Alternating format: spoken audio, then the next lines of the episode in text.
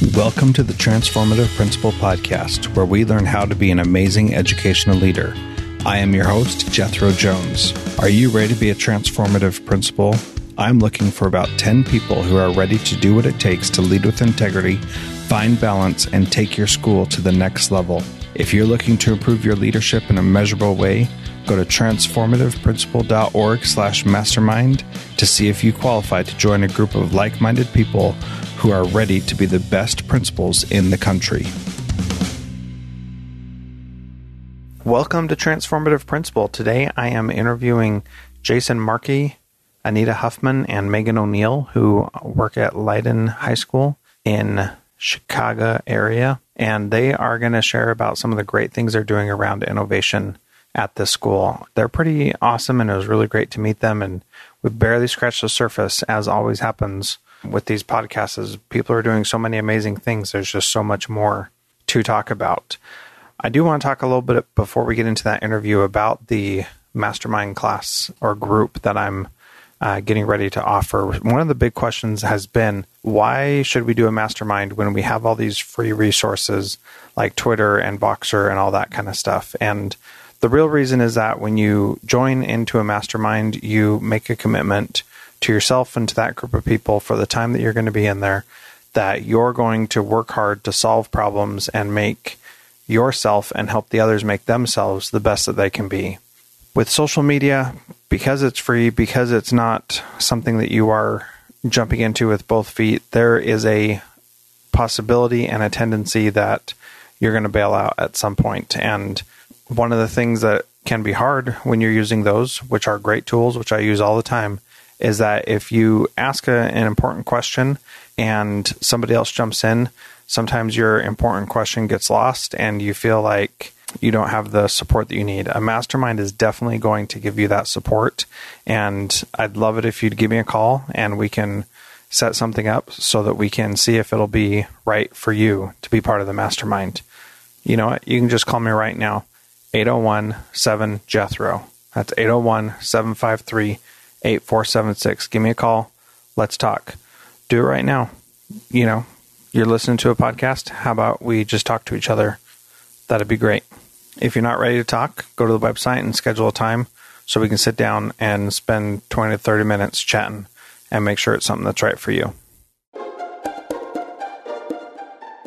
It's hiring season all across the country and time to dust off your interview questions. Go to transformativeprincipal.org to download 10 interview questions to find the best teachers. All right, welcome to Transformative Principal. I'm at the NASSP conference this week, and I'm interviewing a couple presenters, uh, Jason Markey and Anita Huffman. They gave a uh, session on innovation, and it was really cool to be there and see it. And they are doing some pretty innovative things. The first thing is, is that Jason's the principal of uh, East Leyden High School, and Anita is the assistant principal of student services. Is that right? And that title you said Jason gave to you as part of the job description. Jason, do you want to talk about why you came up with that name for her job title? Well, uh, it, just full disclosure, it wasn't just me uh, individually, but collaboratively as a district when we designed the second assistant principal position, which we had not had ever before at our two high schools. We we wanted the focus to be truly on supporting our students, so we, we did want that in the title, and you know, so I think Anita gives us more credit for that. But she she does truly kind of live and model that every day, and keeps students in the forefront of her mind and in her work, and allows the students to really inform the supports that that they need instead of us just assuming that that we know. So, Anita, in most models, the assistant principal is the one who deals with all the discipline. So is that basically what student services means? No, it's actually the opposite. So it, we have two deans who kind of work with discipline. So really, I can have the time and the opportunity to really be focused on student support. So I'm able to, you know, make sure that all of our students are getting support, whether it's transitioning back from hospitalization to implementing a 504 to really looking at systematizing all of our programming to support our students. I'm fortunate in the, the fact that I do um, have the opportunity and the time to, to do so. Cool. So you talked a little bit today about the breakfast that you do with incoming freshmen and how you acclimate them to the school. Can you talk a little bit about that? Sure. So the breakfast that we have for students is actually for all of our transfer students. So anyone who's transferred in, and um, typically students are from a wide range. You know, freshmen early on, but we really see a lot of sophomores and juniors. And our population is we have a strong Eastern European population. So we also have a lot of students who are transferring in that don't speak English. We have 30 languages spoken at East Leyden. So, you know, we need to be prepared to make sure that people feel comfortable in day one. And so the, the transfer breakfast started and it has, has kind of morphed into a, a, lunch so that students can meet others that have their same lunch period. And, and then um, I mix it with a little bit of information so that they get to feel comfortable about the upcoming events at the school, whether it's what's going on for homecoming to uh, what's final exams like here and how is it different from my past experience. And so we do it at lunch so that students can meet others who have the same lunch period so that they can kind of feel connected especially during that that time. Very cool. And one of the things that you also do is you give freshmen an extra 25 minutes each day. Can you talk about how that came about and what you do during that 25 minutes? So the access program has been around for Leyden for I think this is year 11. Yeah, year 11, and it has really been designed to make sure that freshmen feel supported. And there, so it's a wide range of curriculum that's taught, and it's actually led by students. So upperclassmen volunteer their time to stay 25 minutes after school to help our freshmen. So I think that speaks a lot um, about the culture of the the school that our students are volunteering their time to help freshmen. And so I think the program is really vital in ensuring that that year is successful for our students. And so our access coordinator is, is also uh, very open to making sure that we're targeting specific groups of students. And she has, you know, been integral in, in being a partner with me to ensure that we are really meeting all the needs of our kids. So, do teachers stay with the kids also after school? And then, what does that relationship look like with the teacher? Is the teacher just there being a supervisor, or are they engaging in teaching content? And where do you draw the line on what the upperclassmen do and what the teacher does? Sure, that's a great question. So, you know, the, the curriculum is really set and worked on through the access coordinator, and then the teacher is really facilitating, but they are um, making sure the students are successful. So, if they have a concern about a student, they're addressing it. They're really kind of building that connection so that the student has an adult in the building outside of you know during the academic day when the, the teacher is teaching that they can really connect with. And often we hand schedule students in, with the access teachers so that you know we when we work with our partner schools we know that some students might need some additional support so that we make sure that they have an adult in the building that they feel connected to. So the teacher plays an integral role in the success of our, our freshmen as well. Very awesome. Can you talk a little about learning to breathe and and what that is doing at your school? Sure. So it's a pilot that's happening um, this year. It's just getting off the ground. And our other assistant principal for teaching and learning has been really key in, in bringing mindfulness to um, the school conversation. She's led several lunch and learns for teachers and, and teach and how teachers can be mindful um, in their practice. She even leads early morning sessions for teachers to come and get in the right headspace. And then it's morphed into a mindfulness group for students. And now it's come to this kind of required study time. So it's really um, started with teachers and teachers really feeling like, yeah, this is something we buy into and we feel power. And then to a club to now it's we're helping our students who really need the, the strategy to be present in the moment. And why is mindfulness so important? We hear a lot of talk about it for adults and for kids. What is it that it, that makes it so important for you?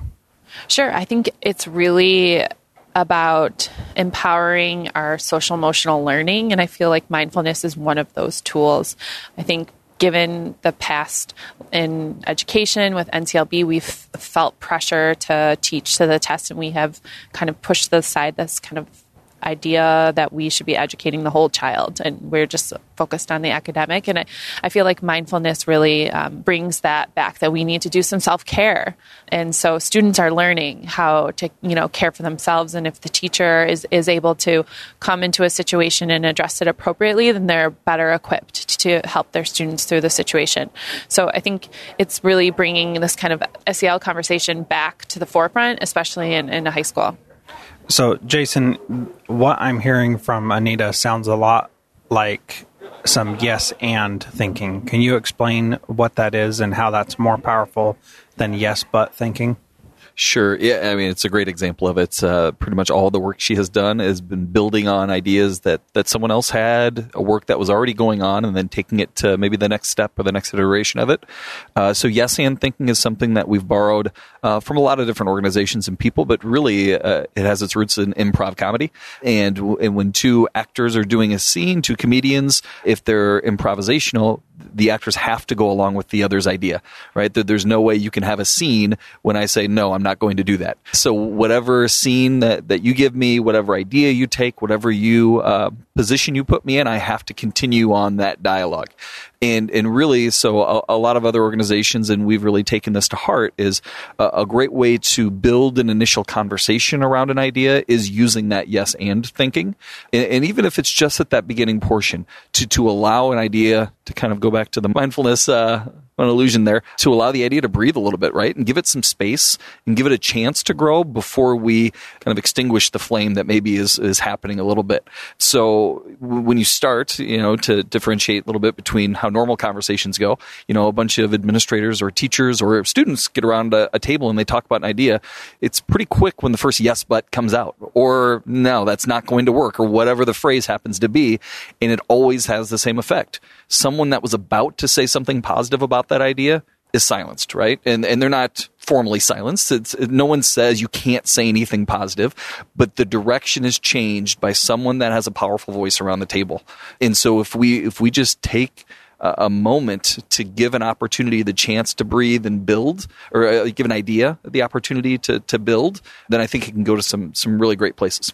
Yeah, and I've seen that in my schools as well. That nobody really intends for the conversation to just die, but it really does when you throw in the yes but. You shared a really good story about the inventor of FedEx and the power of, or the negative example of yes but, and how he overcame that. Do you mind sharing that real quick?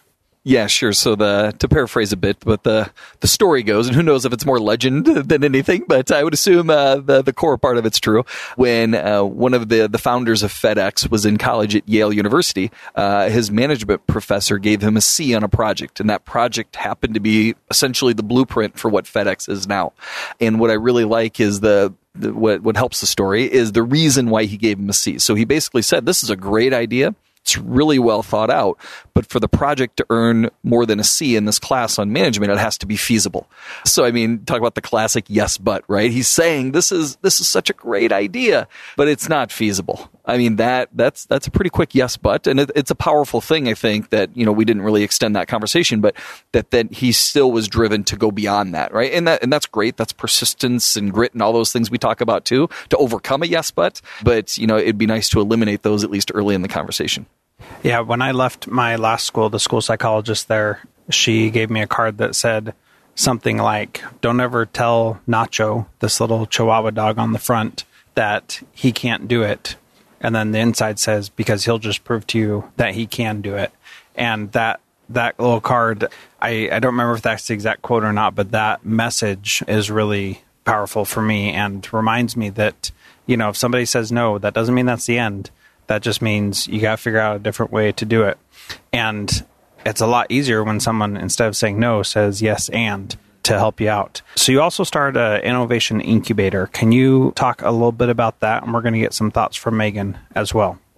Yeah, so just uh, for clarity's sake, whenever you ask me a question, said you, uh, I'll just uh, I'll just say that it's something that we have done, uh, definitely district wide too. So we have two high schools in our district, um, East and West Leyden, and we work very closely together on all of these things. So uh, it was it was certainly a conversation around the table in our leadership team last year, and and the yes and thinking is really what got us to this this idea where we were talking a lot about, you know, all different things, which is what we do in, you know, in school leadership. We have all of these different things we want to affect and we want to see improvements in. But we all have a limited capacity just to deal with stuff, right? That our list can only be so long if we want it to be effective. And when we looked at what our teachers were spending their time on, the time we designed for them uh, was really to collaborate around primarily assessment and curriculum. Those two things for mo- for the most part, right? And th- there's a huge piece of that, which is a lot of people refer to as instruction, but I like to think of it as kind of the student experience, right? What is the work that kids are actually doing? And we were just assuming that teachers were doing that on their own time. And I think we all know that their own time is what, like 3 a.m. in the morning when we, you know something else isn't scheduled. So what we wanted to do is is figure out how to give them the time and space to be creative. So what we finally got to was some of that that style of thinking that we were talking about earlier is, you know, the only way to do that is to tell them they're, they're stopping something. And so we, we basically announced this idea of having an innovation incubator, which is, uh, we said it'd be eight to 10 teachers district wide, maybe four or five from each campus. Uh, they would come together. We have collaborative time built in, which is nice, uh, weekly. So three out of the four weeks a month that they were going to come together and meet as an interdisciplinary group, which meant they were going to stop meeting with their Algebra 1 team or their literacy team or whatever team they were a part of. So they weren't going to focus on curriculum and assessments. They were going to focus on the student experience and student learning. And we didn't tell them really anything else other than the process they were going to use, which was design thinking. So that, that's probably a good place for maybe Meaghan to, to pick up from there. Cool. So you gave a presentation today, and in it you talked about a innovation incubator that you're doing at your school. Can you tell me a little bit more about what that group is? Sure. We were, it was presented to us at an in service meeting last year to kind of apply to be in this new PLC group, but we weren't given any description on what it was and no constraints, no parameters. We did an, a design thinking workshop over the summer, and from there, we just kind of started this process of how can we find a problem in our school and then what can we propose to solve that problem. That's very cool. So, have you found a problem? Um, we had well, we found a few problems that kind of work together, right? And we can't solve all of them, but some of them that we thought uh, were great to address are student engagement, group work, teaching to test. You know, those are some some of the issues that our students kind of struggle with. And then with teachers, uh, more about collaboration and wanting to be creative and wanting to have more autonomy in the classroom and kind of wanting to feel invigorated and find that passion in their teaching practices again. So those are the things that we thought we would address in our group. And how easy was it for you to come to that conclusion? Was that like these are just staring us in the face, or did you have to go searching? What kinds of things did you do to figure that out? So, to build empathy and to start the design thinking process, we interviewed students and teachers, uh, about 30 teachers and about 30 students, different uh, subject areas and grade levels and academic levels. And it just was a kind of, those were the things that were kind of glaring us in the face after interviewing so many, so many different kids and kind of finding out what the responses were and looking at all of those. Those are the things that we saw were the big issues that our kids are facing in school. Okay, and, and I imagine you've been doing this for a few months now. Did you come up with a some solutions to those issues? We came up with a lot of solutions to the issues, and that's part of the design thinking process. Is you come back to the table with a bunch of different ideas, which we all had different ideas on how to solve these problems, but we kind of all jumped on board with one that we all really liked, and we're in the prototype stage now. We've designed a interdisciplinary curriculum. Uh, it's a block schedule and it's PBL and standards based grading and we're going to kind of take that and run with it. We're right now we're developing a course and we're going to test it with uh, other teachers and students and hopefully propose something to our administration. Well, that's pretty cool. What was the process like in the room with those teachers coming up with these decisions? Were there disagreements? Did everything go smoothly? How did you work through that? Uh, there are always disagreements when you get a lot of, you know, really intelligent, really passionate, really creative people together, but it was an awesome process. You know, we're, this group works amazingly together and it's very cool to see, you know, special ed teachers and AP teachers from different content areas getting along so well and being able to have that disagreement, but then also being able to come up with the compromise and really just working with that end goal of what's best for students. That's awesome. So, what are some of your suggestions for people who are working through something, what kind of norms or rules did you set with the group so that they would feel like they could and should be doing the best work possible? It has to be, you know, and this has kind of been a theme of discussion in all of the presentations and breakout sessions today, especially at, at the uh, Ed Camp 2, is it has to be a safe place to fail. Um, so teachers have to feel like they can say, you know, it's just like our students. We have to feel like we can say something and it might sound stupid or we might be afraid of what we're saying and there's that vulnerability piece, but that other people aren't going to personally attack us or criticize us for what we believe and what we think. Yeah, and you're right that that has been a topic and often is a topic because it's so important. What advice would you have for a principal out there who might want to start a PLC like this? How would they get it going? Was the way your principal told you with no information was that good enough or what else would help make it start? I think that you have to start off kind of that way. You have to present it to your staff that this is a complete unknown. Because for us, it was an unknown until we started the design thinking process. And you have to let these these teachers self select. So you have to let them say, "I don't know what this is, but hey, I'm down. It's cool. Let's try it." If you try to force it on them, it's you're not going to have authentic results. Great. Thank you so much for your time. I appreciate it. Thanks for having me. And how do people get in touch with you and learn more from you? You can find me on Twitter at meoneil1, um, or you can email me, moneil at leyden212.org, and that's O'Neil, O N E I 1 L. Thank you. I really love coming to these conferences and learning from these great people.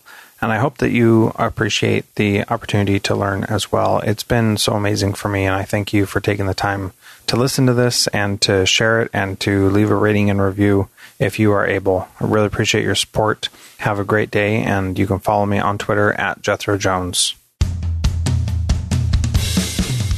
Transformative Principal is a proud member of the Education Podcast Network. Visit edupodcastnetwork.com to hear more great podcasts that'll help you improve your teaching and leading.